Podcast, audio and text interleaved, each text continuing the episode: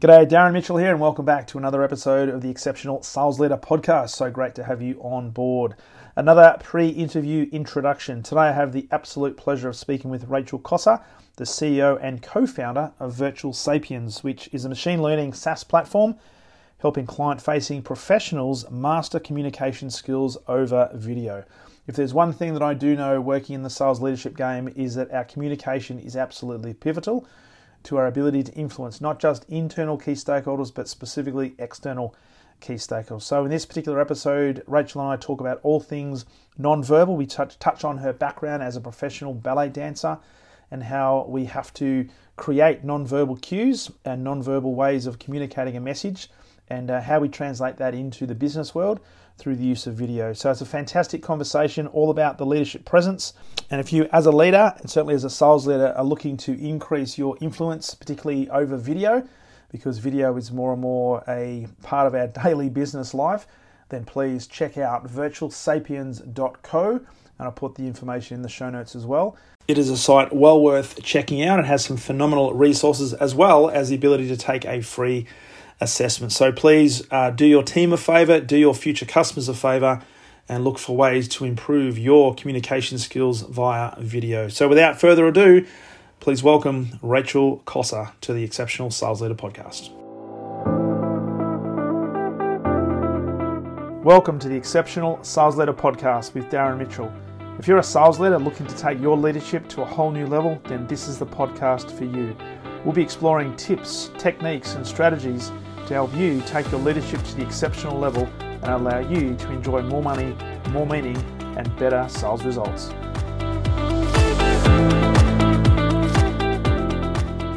Welcome back to the Exceptional Sales Leader Podcast. Darren Mitchell here, and welcome to the Exceptional Sales Leader Podcast, all the way from today, Toronto in Canada. Rachel Cossar, how are you, Rachel? I'm good, Darren. It's great to be here. Thanks for having me. No, it's a pleasure, absolute pleasure. And we're just talking before we uh, press record. It is summer over there, and it's quite warm, and it is winter here. But there's also a bit of a time difference, so I'm recording this uh, late at night, and it's early morning over in Canada. So greatly appreciate you jumping on. And isn't it fantastic that the world of technology we can actually jump on a call and literally sit eyeball to eyeball having a conversation on opposite sides of the planet, and still it feels like we're in the same room. It's amazing yeah, it's uh I'm into it. so I'm really looking forward to this conversation as as we kind of talked about before we press record. And for those of you listening who have listened to a number of my podcasts, you know that uh, this could go in any way, shape, or form in any direction because uh, it's not necessarily structured, but it's always a good conversation. Um, I'm really looking forward to this because Rachel, you've got a really interesting background.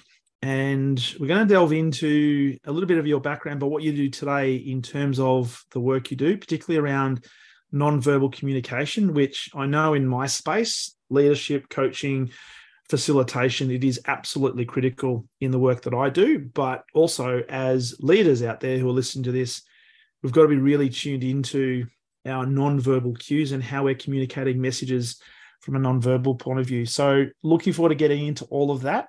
Before we do, though, love to get a little bit of a background of the Rachel story. So uh, I know you've you've been a an athlete and a professional ballet dancer, which I might actually delve into as well because I think there's some correlations there in relation to messaging.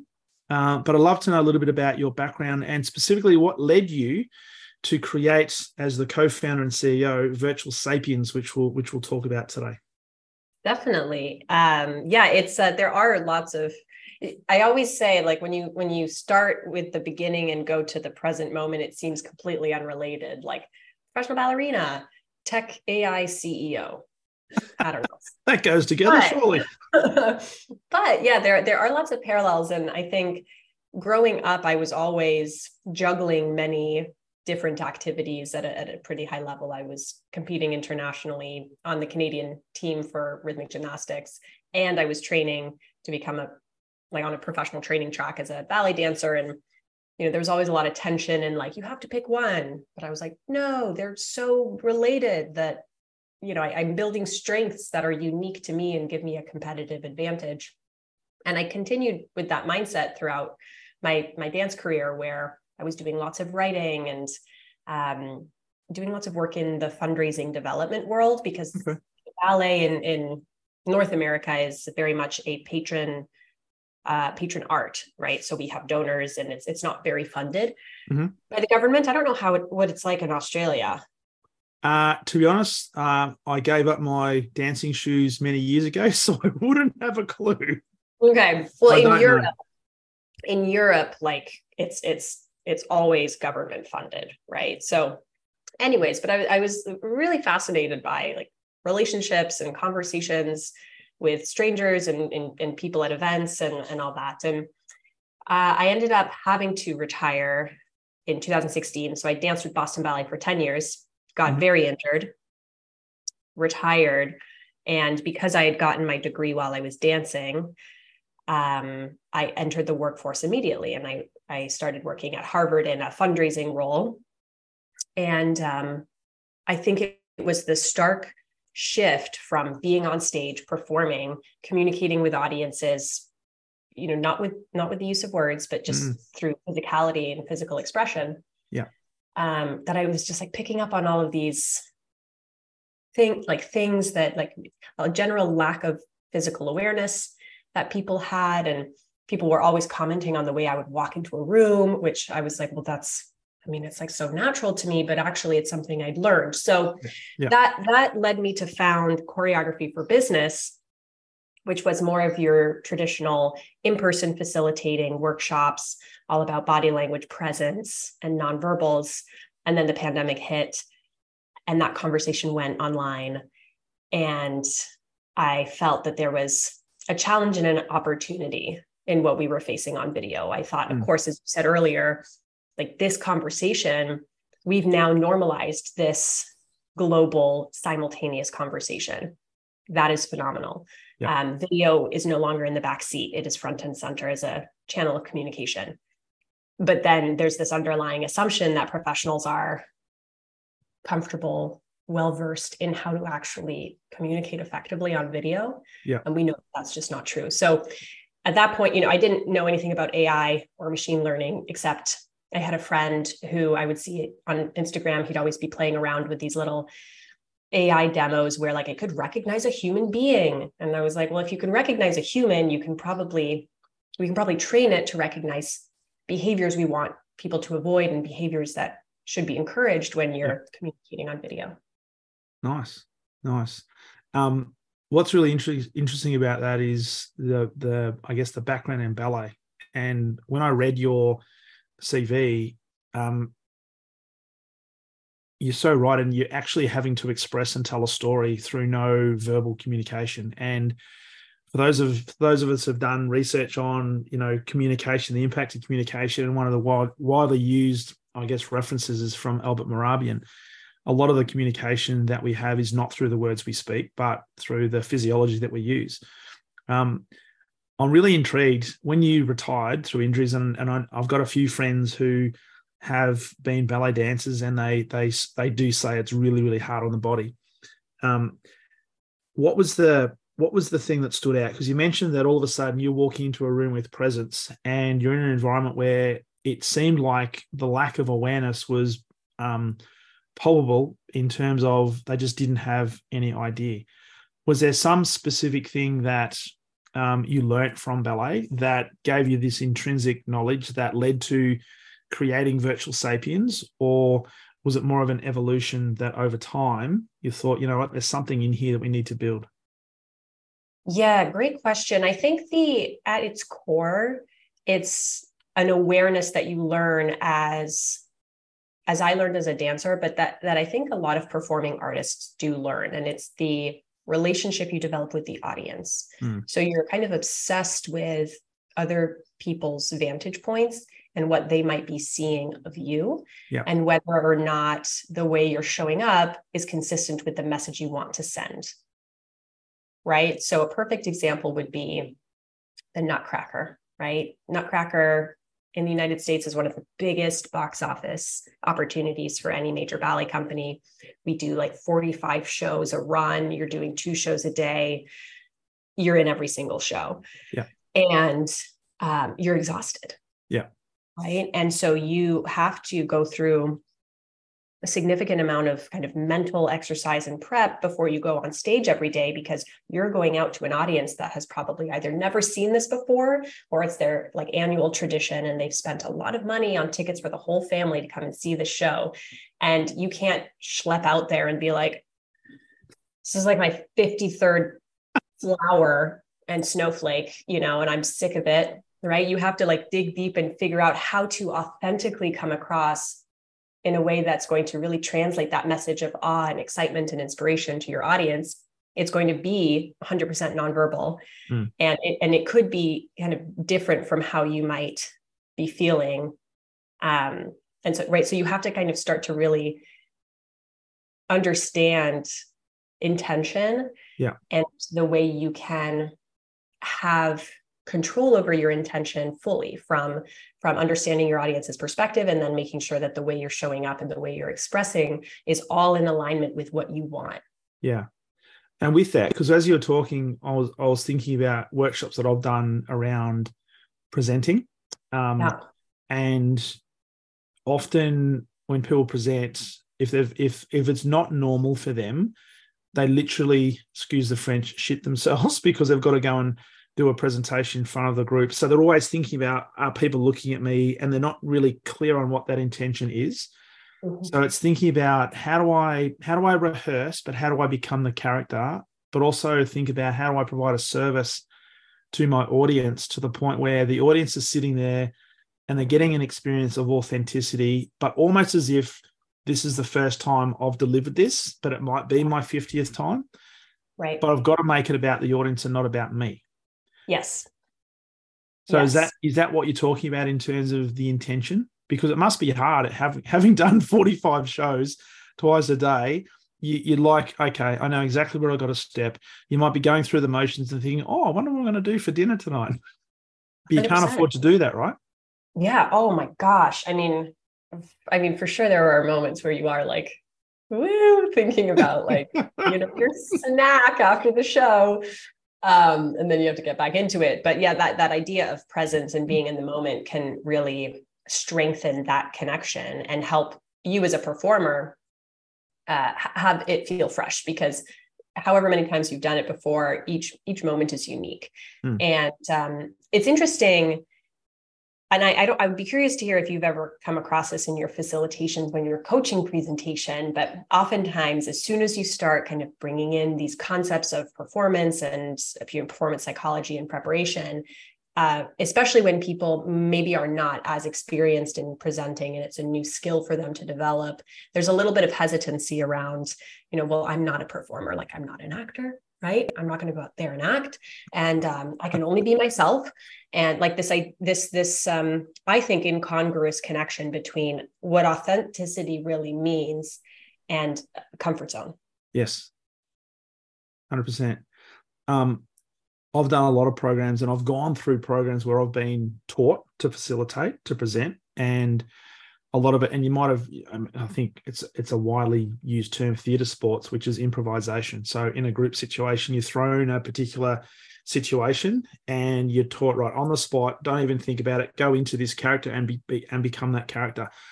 And talk about getting out of your comfort zone. It it is such a cathartic experience, but it's a really challenging experience because if you're one of those people who have to think about, I've got to get this right, I've got to remember what to say, I've got to make sure I've got my body language or my my hips need to be in the right position. My shoulders have to be positioned correctly. My eyes have to be. And I'm, if I'm thinking about all that, mm. you you lose that level of spontaneity.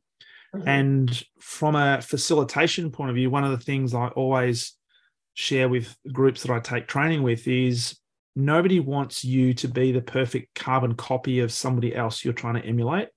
Mm-hmm. What they want is the perfect version of you. So just be the mm-hmm. best you can be. Mm-hmm. Does that mean you're not going to resonate with every single person in the room? Probably, but you don't need to worry about that as long as you can walk off from that particular presentation or walk off that performance knowing that you've given it absolutely everything you've got. Whether they take that or not, you don't have control over that. But mm-hmm. don't come off thinking that, you know what, I left about five or 10% or 50% on the table and I didn't give my all, that's not what you want to do. Right. So, but most people, and I'll be interested in your take on this um, with all the work that you do, most people are in their head and they're too concerned about saying the right thing or concerned about what people are going to think of them. And mm-hmm. I'm I'm fascinated with the number of people that get up and do a presentation, and all they're thinking about is people are judging me, people are looking at me. Geez, hope I say the right thing. What if what if what if what I say they don't agree with, or what if I uh, if I forget what what if I forget what to say? Mm-hmm. So people are not thinking about you at all. So what's what's your what's your take on that? Yeah, I think so. There's something really interesting too that comes with um, the the way we coach people with our AI at Virtual Sapiens is um, is actually quite specific down to like specific behaviors that can you know when clustered roll up into different like authority and energy and expression and trustworthiness and all that. Um, so we we contextualize the metrics within these communication themes or, or competencies. Um, and what we found which is interesting and i think goes a, a little bit I, I, don't know where where it where it really falls in relation to your comment but um, we get granular so that we can empower people to really understand the specific things they can do to enhance these specific communication goals.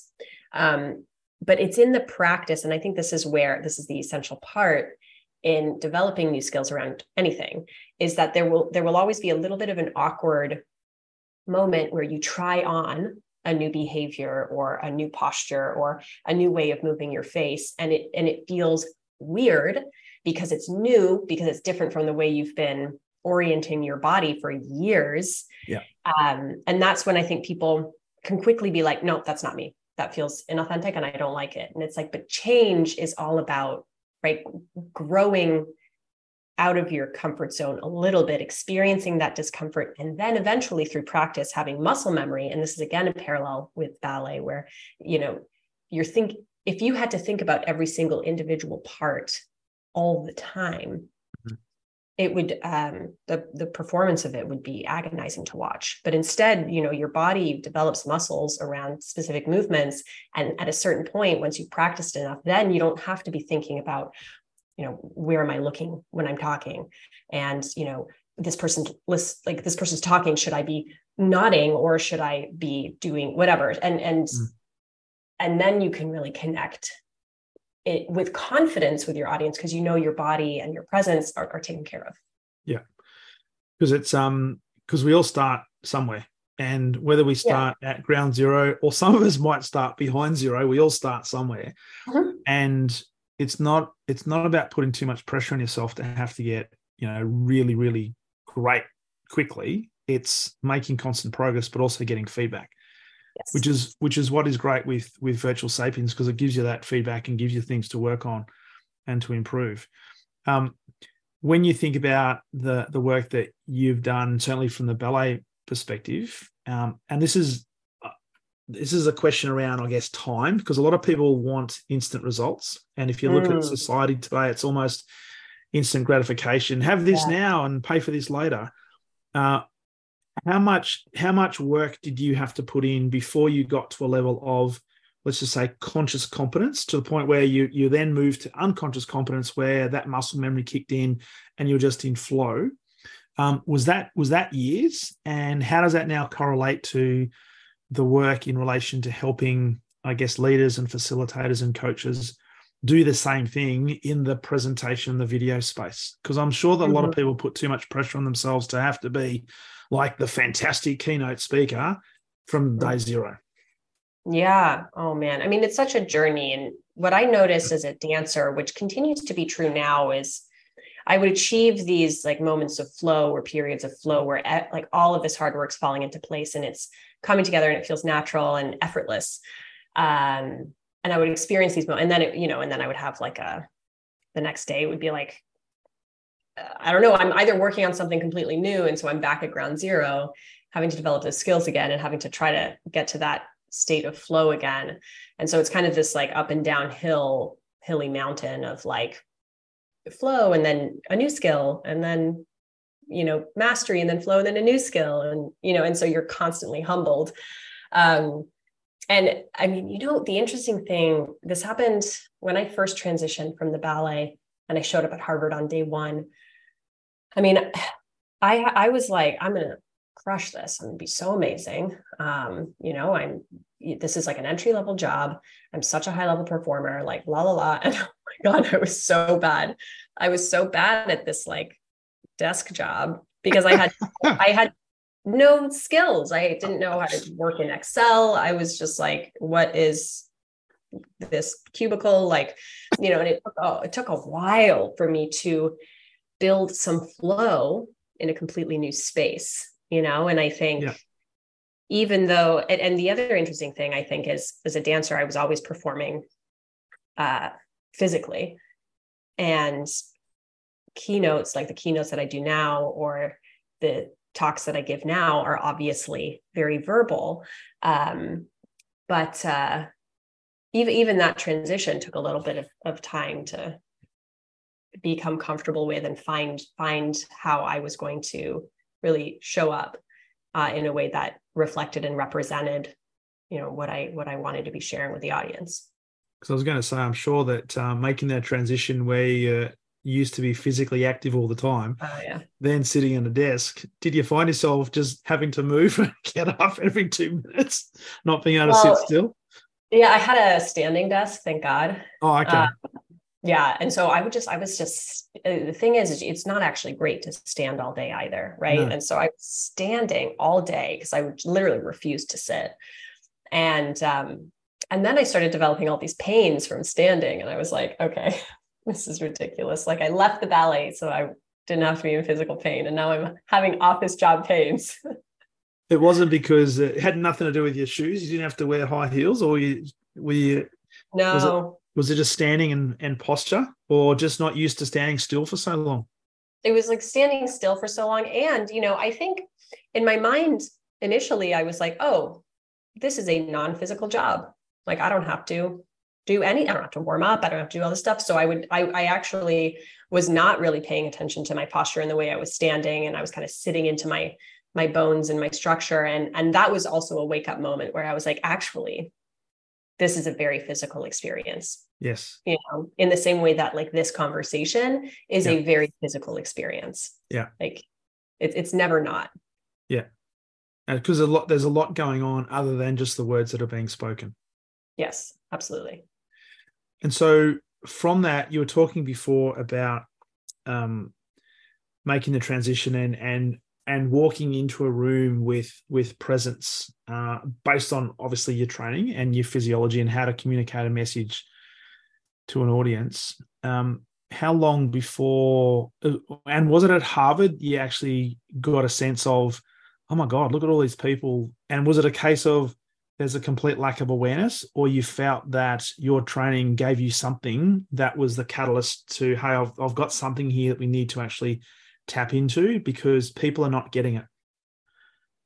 Both, I would say. There was definitely a, a lack of awareness in general. I mean, I think across the board in the business world, it is there is a bias towards content and verbal verbal cues um, and so the the body, the nonverbal, and even the vocals sometimes take a, a significant backseat. And so that was what I was noticing was like this world that I'd come from was a hundred percent nonverbal.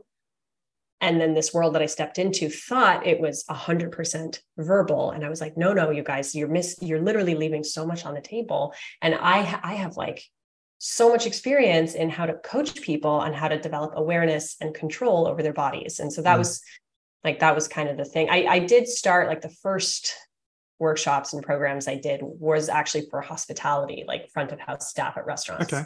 Yeah.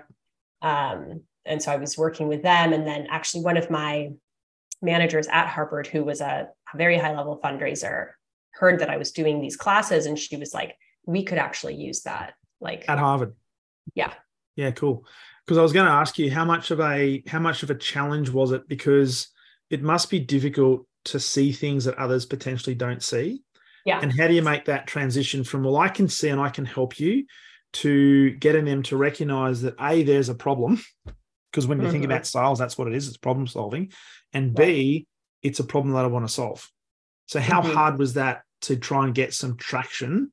Uh, mm-hmm. even in even in places like Harvard, um, because I'm sure there would have been a lot of pushback, particularly from those people who have been conditioned, just like we're conditioned physically. Yeah. They would have been mm-hmm. conditioned mentally that, hey, it's all the verbal stuff. You need you need to think about what to say versus how to say it and how to use your physiology when you say it. So what was the what was the challenges like there? Um so in like by and large in general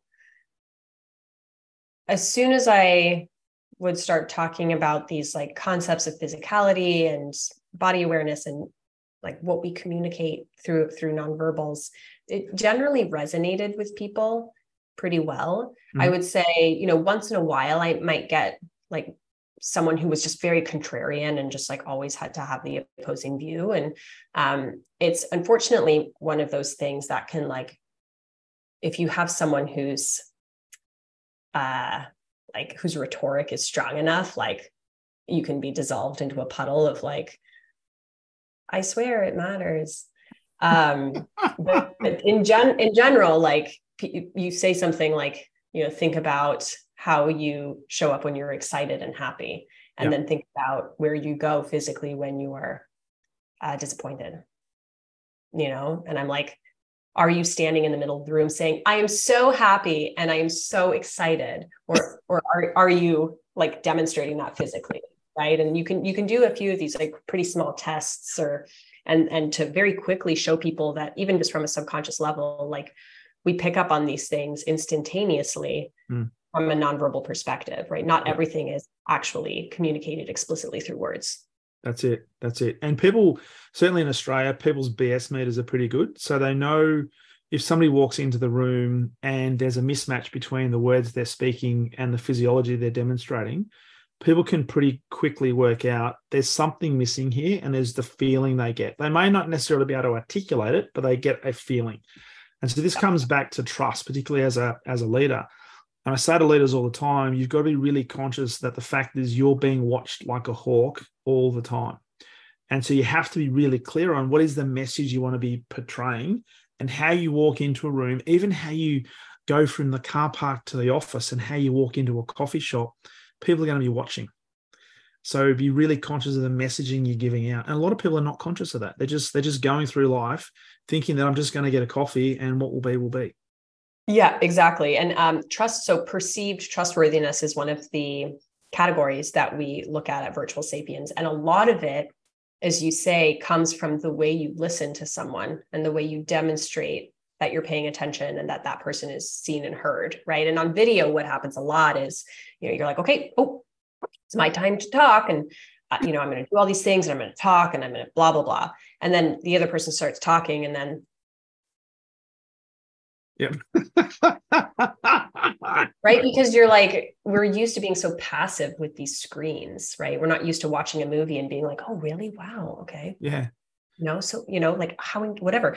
And so, so like the active listening part and like making sure that your screens are set up such that the person you're looking at is close to the lens. So you're not like, that's right. Right. Those things, again, like little clusters of behaviors like that can either start to help develop trust and rapport or they can significantly detract um, and yeah i mean it's it's not necessarily always from when you're talking but it's simple things like um, if you're doing a video call uh, please put your video camera on yeah. how many totally. times it's just i don't get it there's so many people that that attend a training and i've got ground rules now that um, I don't start a training until everybody has their cameras on because I want to I want to see people's eyeballs because I'm paying attention to physiology. I'm even paying attention to sensory sensory acuity because even though you might be a long way away from where I am, I can still see color tones and I can still mm. see expressions and I'm picking up on all those cues because yeah. it's such an important thing. Right. Yeah. I mean, the video on, video off thing is you know an, an unfortunate consequence of the like some of the trauma and confusion that happened during the pandemic right? Like people had no choice. Everything had to be on video. There was no there was a, a significant lack of strategy when it came to like does this even need to be a video call mm. right? And some some companies have this slapstick approach of like yes everything's going to be video when it should have just been like a company wide update email, you know? And, and so that habit of, of like, oh, yeah, I guess I'll just start with my video off. It's just like you, you really, there's like a long way to go from there to like understanding the real benefits of, of showing up as a real human in a way that's like respectful and will make this time, this shared time really worth it. Yeah. Yeah it's um it's such an important thing, and I think you know COVID has. I mean, there's been a lot of terrible things because I I live in I live in the most lockdown city on the planet, right. being Melbourne, right. and right. and a lot of people now have a completely different way of working. So a lot of people now do a lot more hybrid sort of working. Uh, but it's so it's so important, particularly as leaders, to still be connected with with your team. And yes, you might now be leading a team that is more widespread in terms of at multiple different locations. They're not necessarily in the same place. That's why conversations over video is such an important thing. And we need to learn how to communicate effectively so that as you said as you showed before and for those of you who, who don't have access to this video you're looking to your left into a different screen entirely thinking yeah that's where i am but no i'm here so be be as right. if we're sitting opposite each other in a in a boardroom or on a coffee table. Um, right. It's it's such an important thing, and I think to have ground rules, and particularly as leaders, we've got to we've got to use this to our advantage because it's um it's such an important thing when it comes to building trust and building credibility. Um, and it's it just it just it has to happen. It just has to happen. Yeah, absolutely. And that you touched again on that, like be aware of what your audience is experiencing, right? You might be experiencing all these people on a two dimensional screen, but each one of those squares has their own 3D experience. So, how can you show up in a way that is you have good lighting so it's easy for your audience to latch onto your image? You know you've given yourself enough space from the lens so you can use hand gestures easily without having to be like hello up here. You know like you're looking into the lens in a way that's um, effective but not creepy. Like there's there's so so much you can do to enhance these video moments and and have real influence and impact. Yeah absolutely.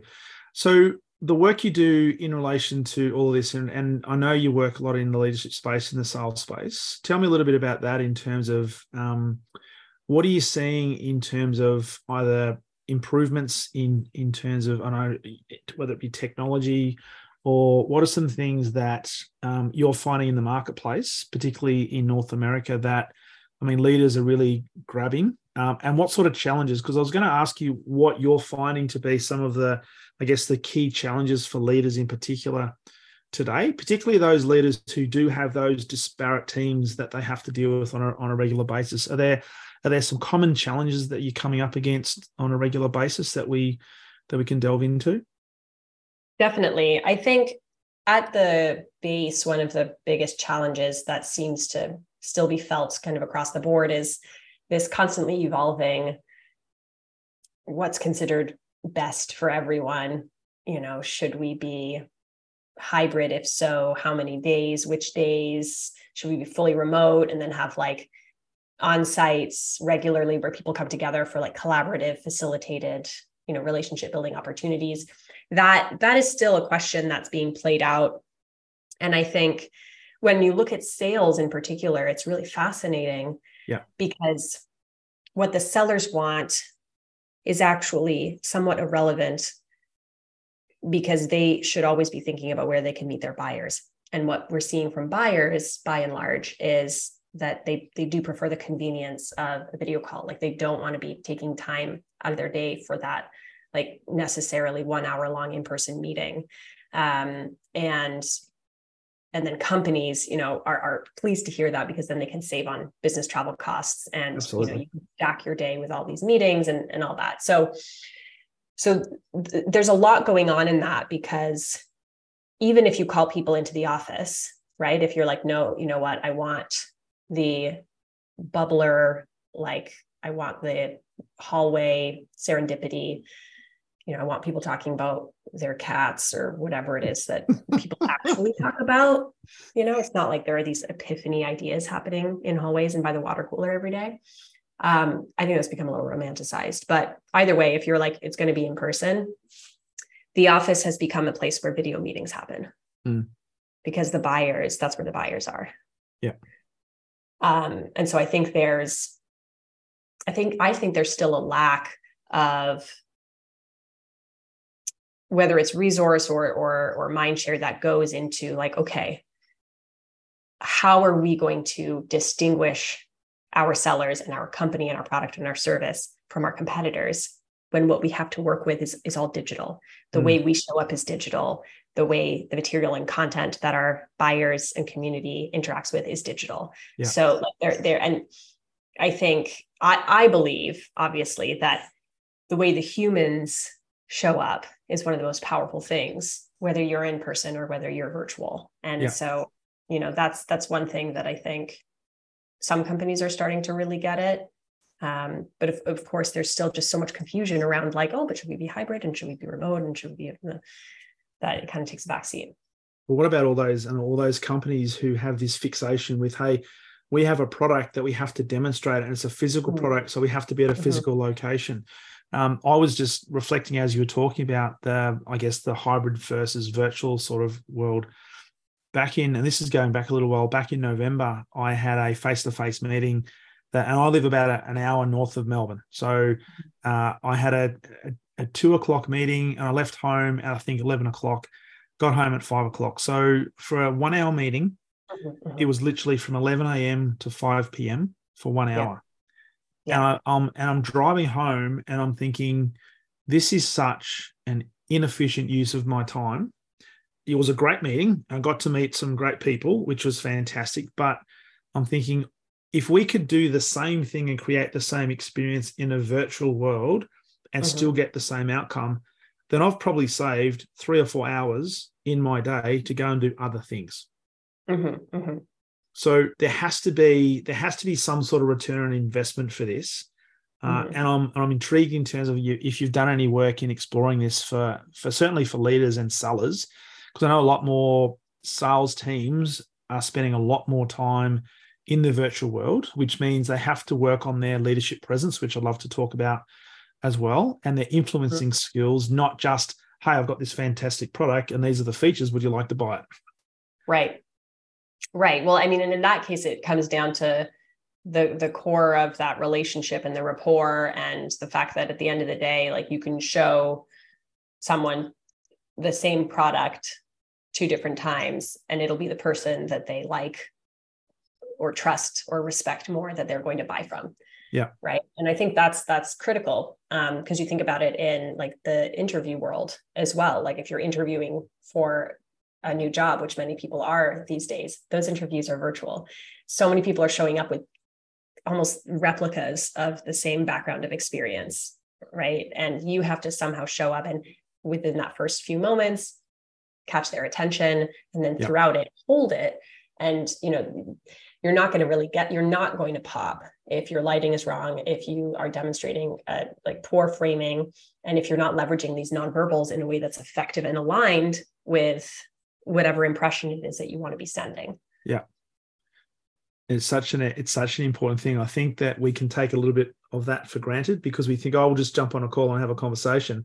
Mm-hmm. And coming back to like the presentation skills, how many people focus all of their attention on working out what to say versus mm-hmm. thinking about what impression do I want to create? How do I want to make the the person feel, the audience feel as a result of the conversation with me? So I always talk about this concept of leaving them with an impression of increase that they feel better having had the conversation with me, not because mm-hmm. they feel better about me, but they it's memorable because there's this feeling that sometimes they can't put their finger on it, but they feel better having had that conversation. And if I can mm-hmm. do that, then mm-hmm. I've left I've left an impression, which could be the difference that makes the difference between them taking you know the conversation one step further or buying a service, buying a product, whatever the case might be. Um, mm-hmm love love to talk use use that as a bit of a segue because I know a lot of the work you do is in leadership presence um, facilitation.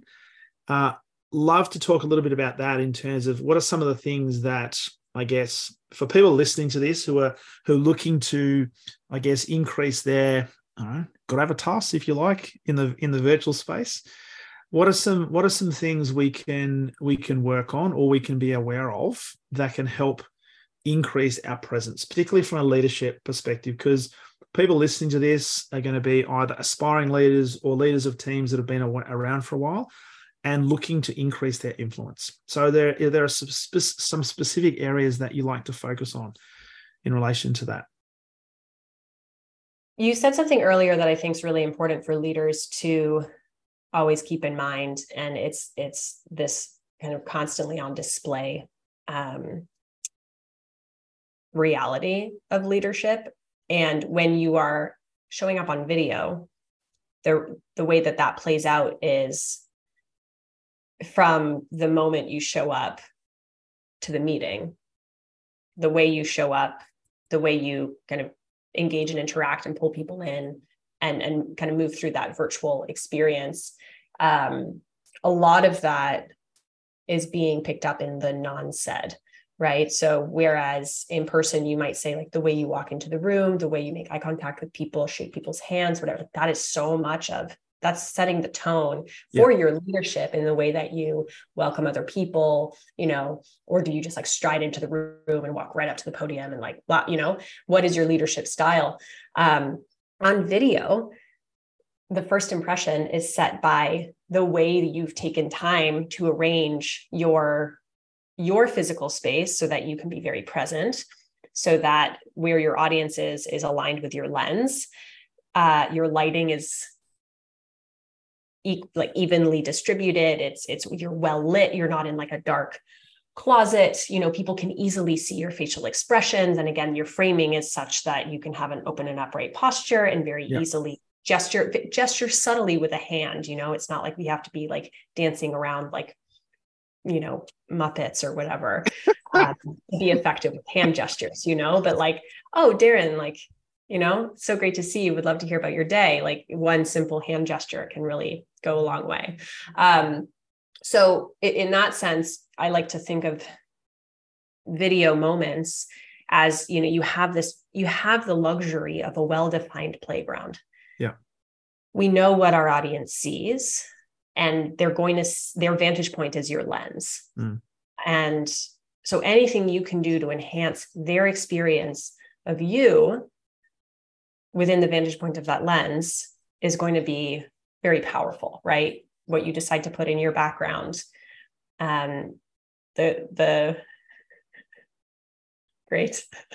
As well, my background's authentic. You read so many books. I know, I know. I mean, honestly, I would I I virtual virtual backgrounds, I think I they're just not my favorite. I mean, the technology is just not really sophisticated enough to deal with. Because if you're somebody who uses your hands, or if you're yeah, somebody that holds up a piece of paper, it disappears. Yeah. And sometimes it's, if you move your head, you disappear.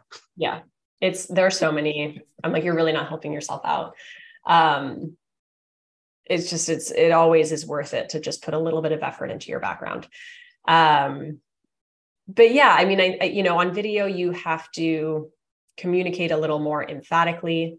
You have to pause more if you're asking a question, you have to give people an opportunity to reflect on what you've just asked, to mm-hmm. come off of mute, to type their answer in the chat, whatever it is that, you know, whatever channel to respond they have. I think a lot of times people are very, uh, they, you know, they want to at all costs avoid that awkward moment of silence, you know, and I'm like, it's okay. Like you asked a question, sit in silence for seven seconds. Someone will talk. That's it. Somebody will will not be able to resist the temptation. Yeah. Right?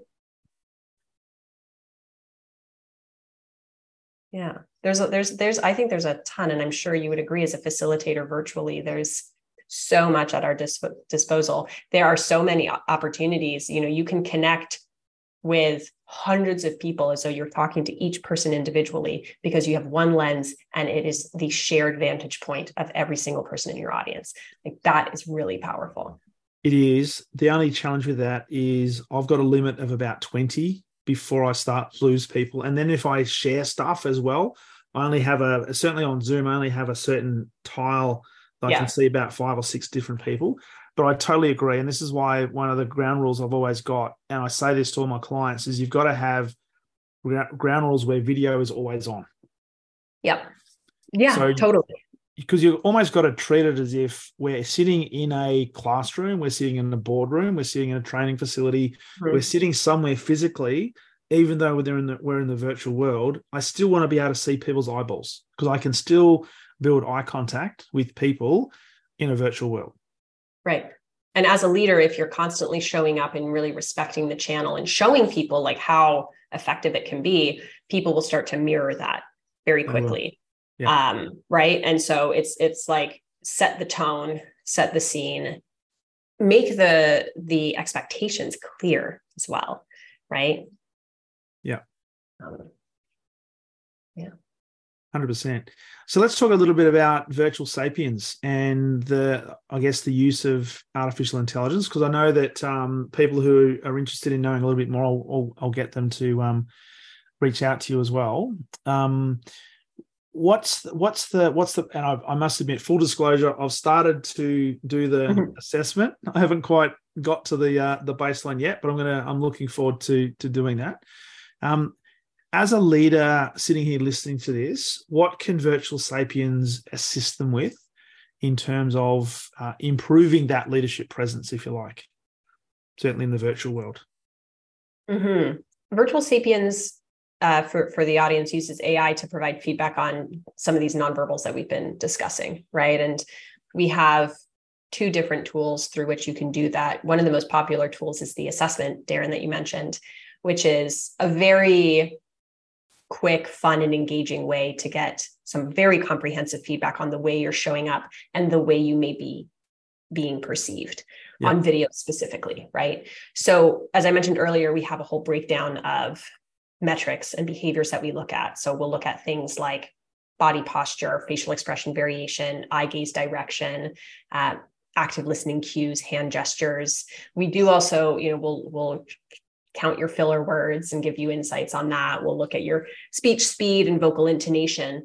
Um, and then, so, so our AI is running in real time. The assessment takes place in like a video based Q&A simulation, right? It's, it's all happening in real time.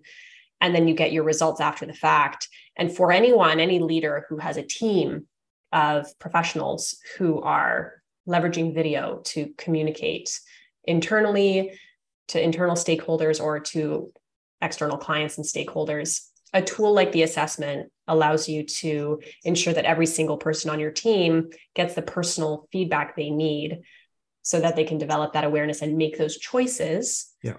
that are going to support that that video based conversation more effectively. Wow. I'm using that seven seconds of silence now because I'm just thinking about that. Powerful.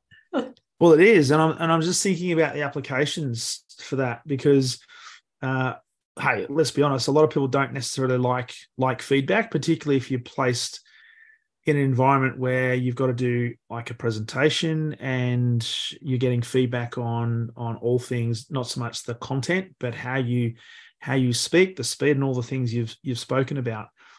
But it's actually priceless feedback because it can help you improve the way you um, create an impression and and build a reputation, uh, certainly in the video in the video space. And if you think about, it, as we've already talked about, a lot more businesses now being done virtual, a lot of discovery calls, a lot of sales calls, and and I've got to be honest, there's a lot of clients that I work with that I've never actually met personally. So it's it's and and the only the only way of communicating is this way, right? So hmm. uh, it's it's such an important tool, such an important tool. Yeah, and, and um, this type of feedback is pretty hard to give and to receive, right? Like like you said, it, it can be hard to receive feedback on such personal things, right? Um, getting feedback on your facial expressions or the way you look during a meeting is hard. A lot of managers either you know, don't have the language to deliver that feedback in a way that's going to be tactful and will land and they certainly don't want to have to be repeating themselves over mm. and over again, because at the end of the day, we're talking about a habit that's ingrained that has to be rewired. Yeah. And so this technology is, is, you know, we always provide our teams with unlimited access to assessments. So you can take as many assessments as you want. You can use it as a very private, safe practice zone like no one sees your recordings. You know we it, it's fully private to you and and it's an opportunity to um experiment a little bit and get like immediate feedback from a very objective source. Yeah. Um which which our users have have really liked. Is it your voice? Yeah. Well my voice it's me a lot of the virtual sapiens is me but um it's uh all, the feedback's all just digital you know visual. But the assessment as you may i can't remember how far in that you got but it's a pre-recorded version of me that's yeah, asking okay. you questions. Yeah. nice. Nice. And does it give you then because it's good to get feedback does it then give mm-hmm. you tips on what to do and what to work on? Yes. Yeah. Because one of the things I, I think a lot of people struggle with is particularly when it comes to whether it be pitching an idea, trying to get um, uh, an idea or a, or a or some sort of decision made. Certainly, as a leader, I can try and implement too many things at once. Mm-hmm. So, does it give you certain things to start to work on, so you can actually start to build the muscle around that, as we talked about before, to the point where we do get to that level of muscle memory, where it's where it kicks in as a as a new habit. Yes. So we have a whole learning lab of videos and content that will direct you to depending on, you know, what um, areas of improvement you have. Yeah. And um, yeah, I mean, it, it's everyone has a slightly different experience as they go through the assessment because the way they show up is going to be yeah. obviously unique to them. Yeah. And look, this might sound like a, a, a really ignorant question, but I'm going to ask it anyway. is, based on your experience, is there like a common, is there a common, not so much a flaw, but a common area that uh, most people can get a quick win in when it comes to using video that that you've picked up since since working in this space? There are a couple. Um, your the way you show up in your frame is one of the most important things virtually because if you're um so i always hide my view but if i like if i'm showing up like this like we see all the time and this is a perfect example of like oh yeah i'm on you can see me right i'm on you can see me okay good that's good enough instead of like I can use all my like hand gestures and you're not going to see anything. You can't see my body posture. Like you don't see anything. I've completely diminished my authority. By I the way. see a lot. right. Yeah. I, you know, I, I've become this like tiny little head, whereas I could take up so much, like I could command my full space. Right. Yes. So um your framing establishes that like power dynamic and you can either show up as a real authority with commanding presence someone who it's easy for everyone else on the call to, to look at you can get more eye share or yeah. or you can kind of be like it doesn't matter just so long as you know people know i'm there it's fine yes. Yeah and that i mean and, but it's such it's such an easy thing it's such a simple thing i had i had a workshop yeah. today and one of the participants when they put their camera on all I saw is from their shoulder down. Amazing. and I had to say, hey, is there any way you can tilt your camera? Because I can't see your face. yeah. I, I, honestly I've I've seen that happen once and I was just shocked. Was like, how do you think that that's okay? Like what are you seeing? Are you seeing something else?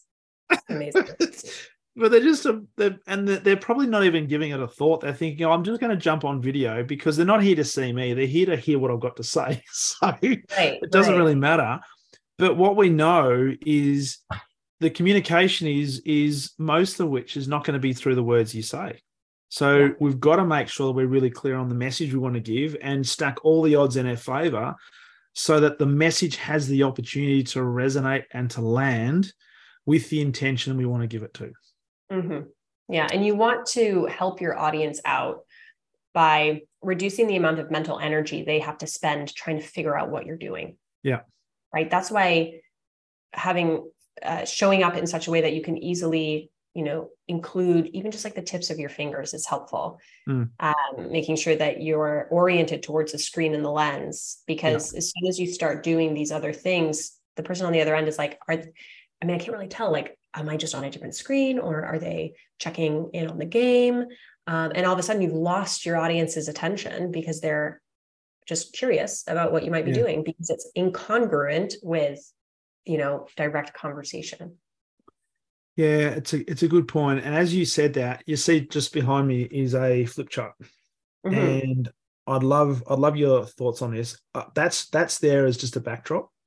It's not mm-hmm. there that for me to use, and I'm curious in terms of whether people that you work with use sort of props like that, as if particularly when it comes to facilitation, because my view mm-hmm. is it's pretty hard to see when I'm writing on a on a on a flip, but how much of the I guess the um, the credibility do we lose when we're trying to use a prop like that in in a facilitation or in a meeting. So you just think of a normal sales meeting or a normal business meeting where you're not using powerpoint and using like a lot of people do they'll use whiteboards and things like that. Um, how difficult is that to try and convey the i guess the intention or should we avoid that? I've seen it done really really well uh, when people are using multiple cameras and multiple camera views. Um, I have, there's a facilitator I know who has just really gotten creative with how they are like, okay, we're going to go over here. And like the whole screen will change from watch, watching him to like the sheet of paper that he's writing on. And it's like, it's super smooth. He's he's gotten it down to a fine art, and it works really well. And I personally love switching things up um, you know, the more kind of dynamic and engaging uh, the visuals are, the more easily you'll maintain people's engagement and attention, yeah. right? Because yeah. our brains are constantly um, searching for new pieces of information. Something's changed. What happened? What is that? Oh, interesting, right? So you can kind of keep people engaged by changing things up. Um, but to your point, it can also be done in a way that's not conducive to really anything so i think it just depends on like how where can you place it how can you work with the lens in your camera so that mm. you're still maintaining that connection um, you know I, I love the dynamic quality of leveraging props and 3d components of your experience i also yeah. think it's completely fine to have like a um, note taking you know screen sharing annotation device where where multiple people can participate because that's the one challenge with doing something in your own physical environment is that no one can participate. People can only look. Yeah. Yeah. Yeah.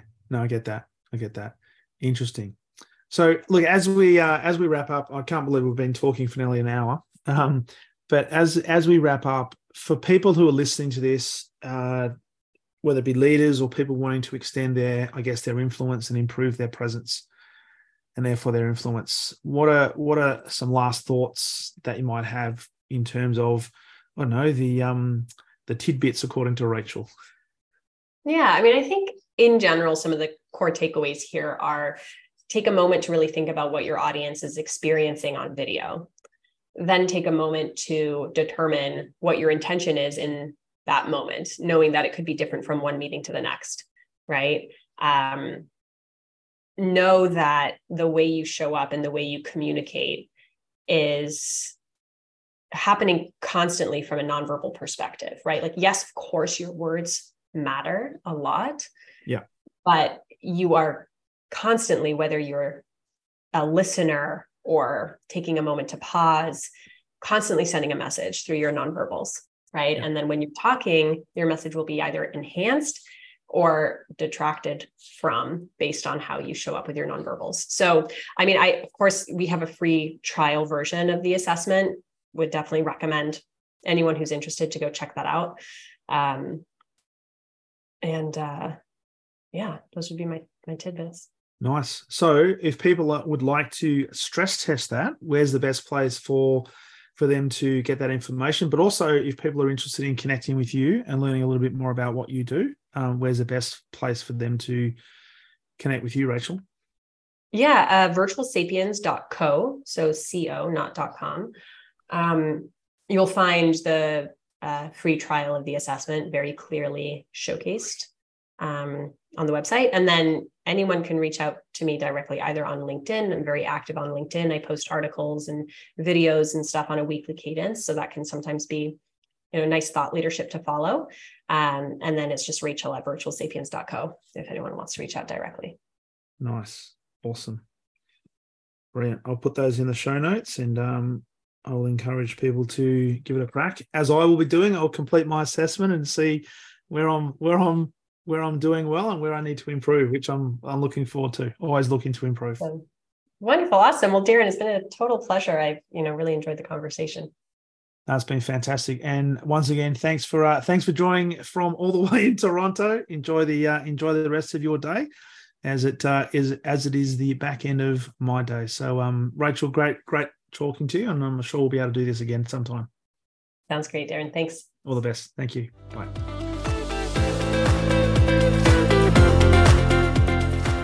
Thank you for listening to the Exceptional Sales Leader podcast. I trust the information in this episode has been helpful in your journey towards becoming exceptional. And remember, please take the time to rate the show, subscribe to the show so other people can find it. But also, if I can help you, jump on my calendar, go to leadwithdarren.com, and let's have a conversation about how I can help you along your journey to being exceptional.